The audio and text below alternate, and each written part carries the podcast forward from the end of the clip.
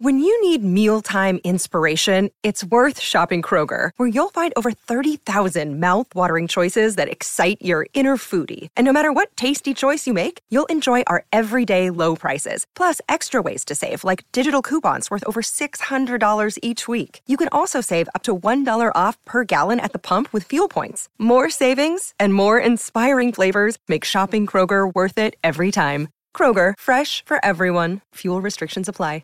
Baldy, Baldy's ready. Baldy, what up, homie? Oh, wait, hang on, hang on, hang on. Hang oh, on. I forgot you got to read a, a paragraph. I got, I got a novel to read about Brian Baldinger first. Uh, Odyssey N F L Insider Brian Baldinger brought to you by driveway dot com. If you're looking for a car, go to driveway dot com where you can get pre-qualified, buy a car, and get it delivered. Brian's also the host of the Odyssey original podcast, In the Huddle with Jason Loconfora and Carl Dukes, covering the entire N F L. Now you can, now you can do it. Now Baldy! What's up, Randy?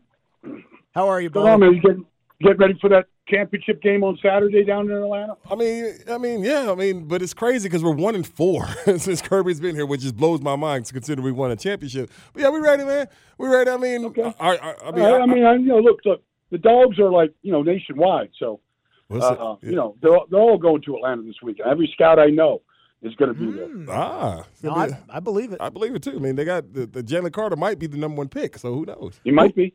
Who are some of the who are the scouts like from a from an N F L prospect uh, perspective? Like who, who are the scouts maybe keeping most of an eye on on Saturday in that game? Well, I mean, you know, between the two places, I mean, I don't know.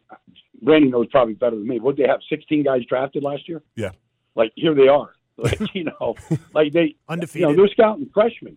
You know, in the walkthroughs right now. See, like when they come out in two years, um, L S U.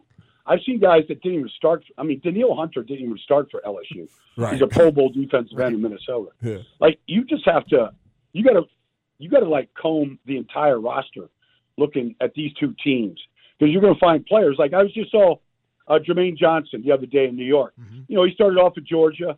He didn't like the scheme that Kirby was running. Goes to Florida State, gets his twelve, you know, twelve sacks. He's a first round pick.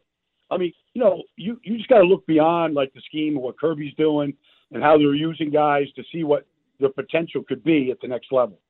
Baldy, you had a tweet earlier this week with uh, a handful of the N F C teams that are right around the same record.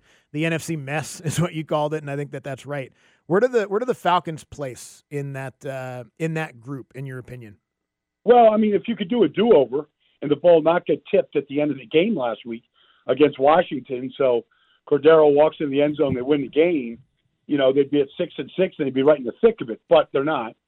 Um, you know, I mean, look, losing Kyle Pitts is a big blow, but I never, like I said last week, I didn't think they were using him all that much. I don't think they used Drake London all that much. They, they got an emphasis on the running game and that's how they want to play, which I understand to a degree. Got to keep, you know, a defense off the field as much as possible. They do a good job of that, but um, like I, you know, who's going to get hot? I mean, it, that, that was sort of the point of the, of the whole tweet, like who's going to get hot? I don't know. I mean, I really don't. You can't really look at the schedule, you know, and say, okay, well, they got an easy schedule. And Baltimore thought that too. And they just, you know, they got handed one at home last week. But, you know, Pittsburgh, New Orleans, uh, none of them, Arizona, none of those teams look like they're just juggernauts at this point. So, you know, they, they have a chance like they did last year at this time to get to five hundred. You get to five hundred, uh, you know, the spirits should be pretty high inside, you know, practice inside the building, and uh, get ready for your next opponent. What about their next opponent though? Coming up here, they got the Pittsburgh Steelers coming in. Uh, obviously, they win on Monday night, and clock management, all those different things. But what are they doing a little bit different? Because it seems like Kenny's getting a little bit more comfortable. Well, I think that honestly, Randy, now that T J. Watt is back, I think they have the best starting defensive line in football. Mm. Like if you look at T J. Watt, Larry Ogunjobi, Cam Hayworth, Uh, and Highsmith, like those four guys are as good as anybody. And I'm not saying they're the best, but nobody's better than those front four. And they all play a lot of snaps. So to me, that's where it starts with Pittsburgh. I think their corners are suspect, and I think their linebackers are average. But their front, if you get into a passing game with them, like they they can wreck you. And so I think that's – if I was a Steeler fan, if I was watching that team, that's what I'd be watching. So the Falcons should try to not do that then? Is that what you're saying? Try, try to avoid well, that situation? You know, I, I, I try to run Mariota and Cordero and Huntley and Algier as much as I possibly can. Yeah. Brian Baldinger joining us here. Odyssey N F L Insider joins us every single Wednesday at twelve twenty. Follow him on Twitter at Baldy N F L for all his Baldy's breakdowns. Uh, let's get to a couple of other different teams around the N F L. I know we, we ask you about the Dolphins every once in a while. I just want to ask you a big picture question about their offense. W- what impresses you most about what Miami does offensively? Just how much they do. Uh, you know, from a standpoint of just formations, personnel groupings, pre-snap movement, um, shifting, like nobody does more. And so a lot of it is window dressing.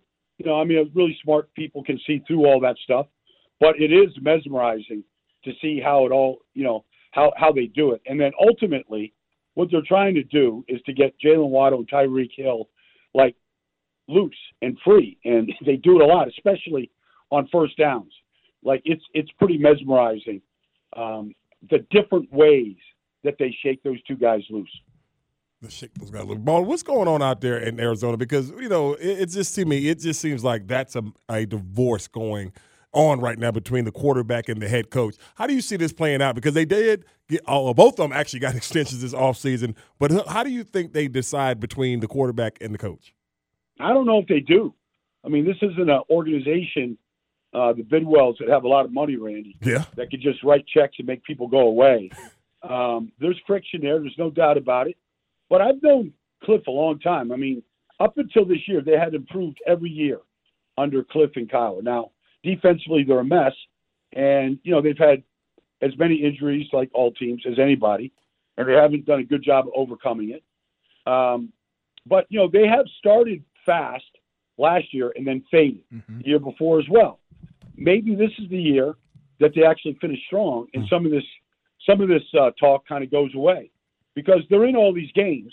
You know, um, they just they're, they're they're finding ways to lose these games, and that's what they did last year to start the season. To start whatever they were, seven and zero, whatever it was, uh, get off to a really good start. So I don't think that I think both of them are going to be back next year, and they're both like they they both feel like they're right. But you know, Cliff is just purely an offensive guy. Vance Joseph runs the defense. He's got very little to do with that. Um, he's trying to empower Kyler right here uh, with play calling and uh, plays that, to be run and things like that. They just got to do a better job of executing them. I think we talked about the 49ers last week. Correct me if I'm wrong, but I think we're kind of all on the same page. It just feels like they're playing really good ball right now and, and could be one of the better teams in the N F C.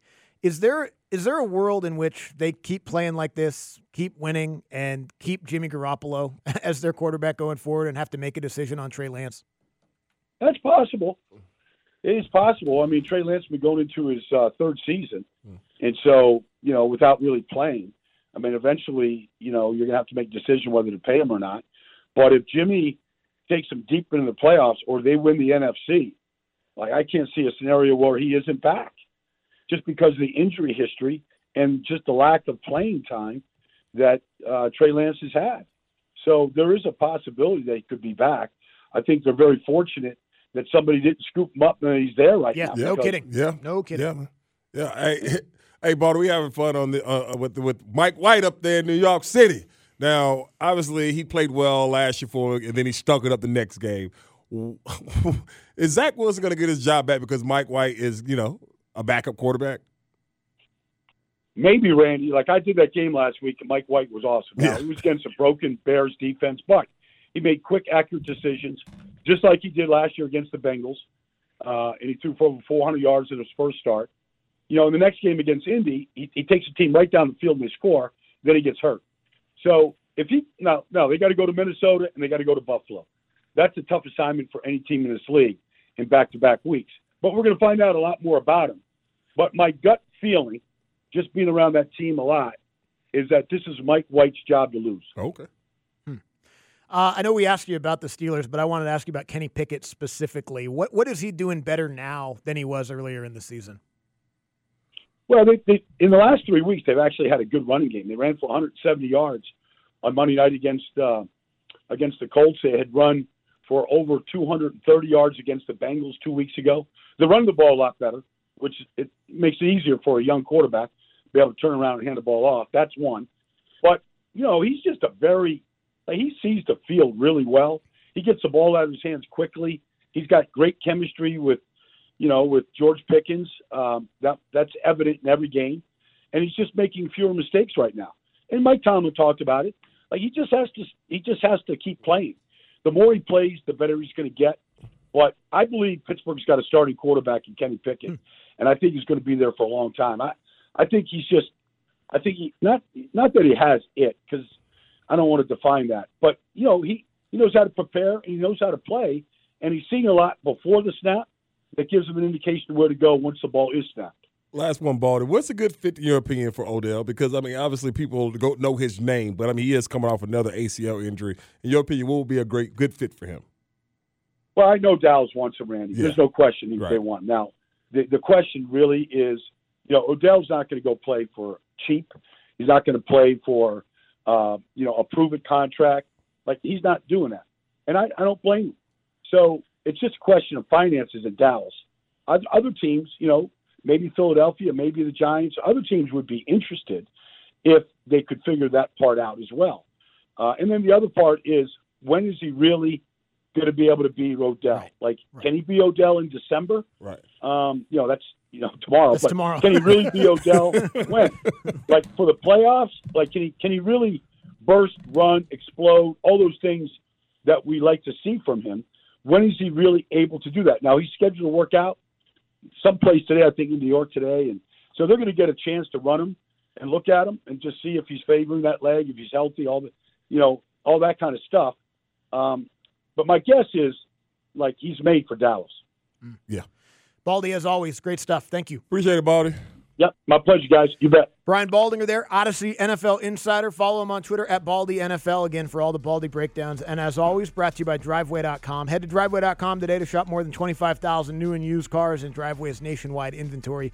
Make sure to follow In the Huddle on the Odyssey app or subscribe wherever you get your podcasts.